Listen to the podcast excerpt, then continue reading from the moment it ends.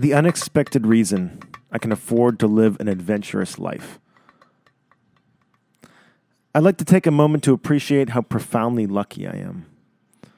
I'm writing this from Winchester, Massachusetts, where I'm currently spending a month living at home with my parents. Winchester, as described by Wikipedia, is an affluent bedroom community for professionals who work in the greater Boston area. The median house value is almost $900,000, and almost everyone in my high school class went to college. In simple terms, it means I had an easy life growing up. Or as Warren Buffett said, I won the ovarian lottery. The reason this is important is my foundation of safety and security has allowed me to live dangerously. Not only do I know that I have a house and loving parents to return to if I need it, but I have a psychological foundation that stays with me wherever I go. There is an unshakable confidence that everything will be okay, and I can't take any credit for it. One of the hallmarks of my childhood was knowing beyond a shadow of a doubt that all my needs would be met, possibly before I even knew I needed them. Funny enough, as I'm writing this in my bedroom, my mom just came up and brought me food. It's 2 p.m. and I haven't eaten yet. How did she know? It's been like that ever since I was born. Does that mean I think my parents are perfect? No.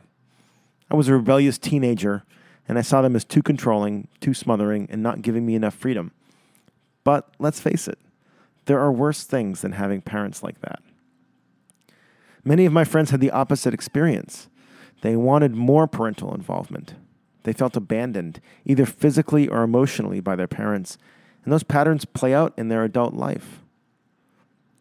Ultimately, the reason I want to share this is I tend to be the kind of person that's always telling people to jump, to take risks, and live dangerously.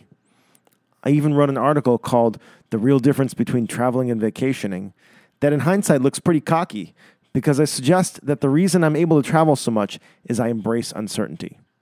Here's a quote from it Quote, I made friends with uncertainty.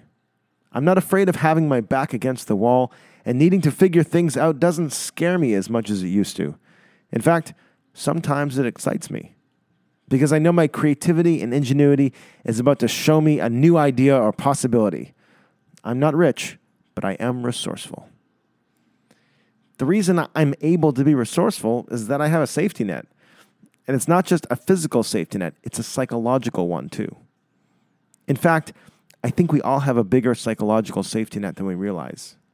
To me, that safety net is comprised of people who would help us if we needed it, whether it's our parents, our friends, or our community. We are really so supported.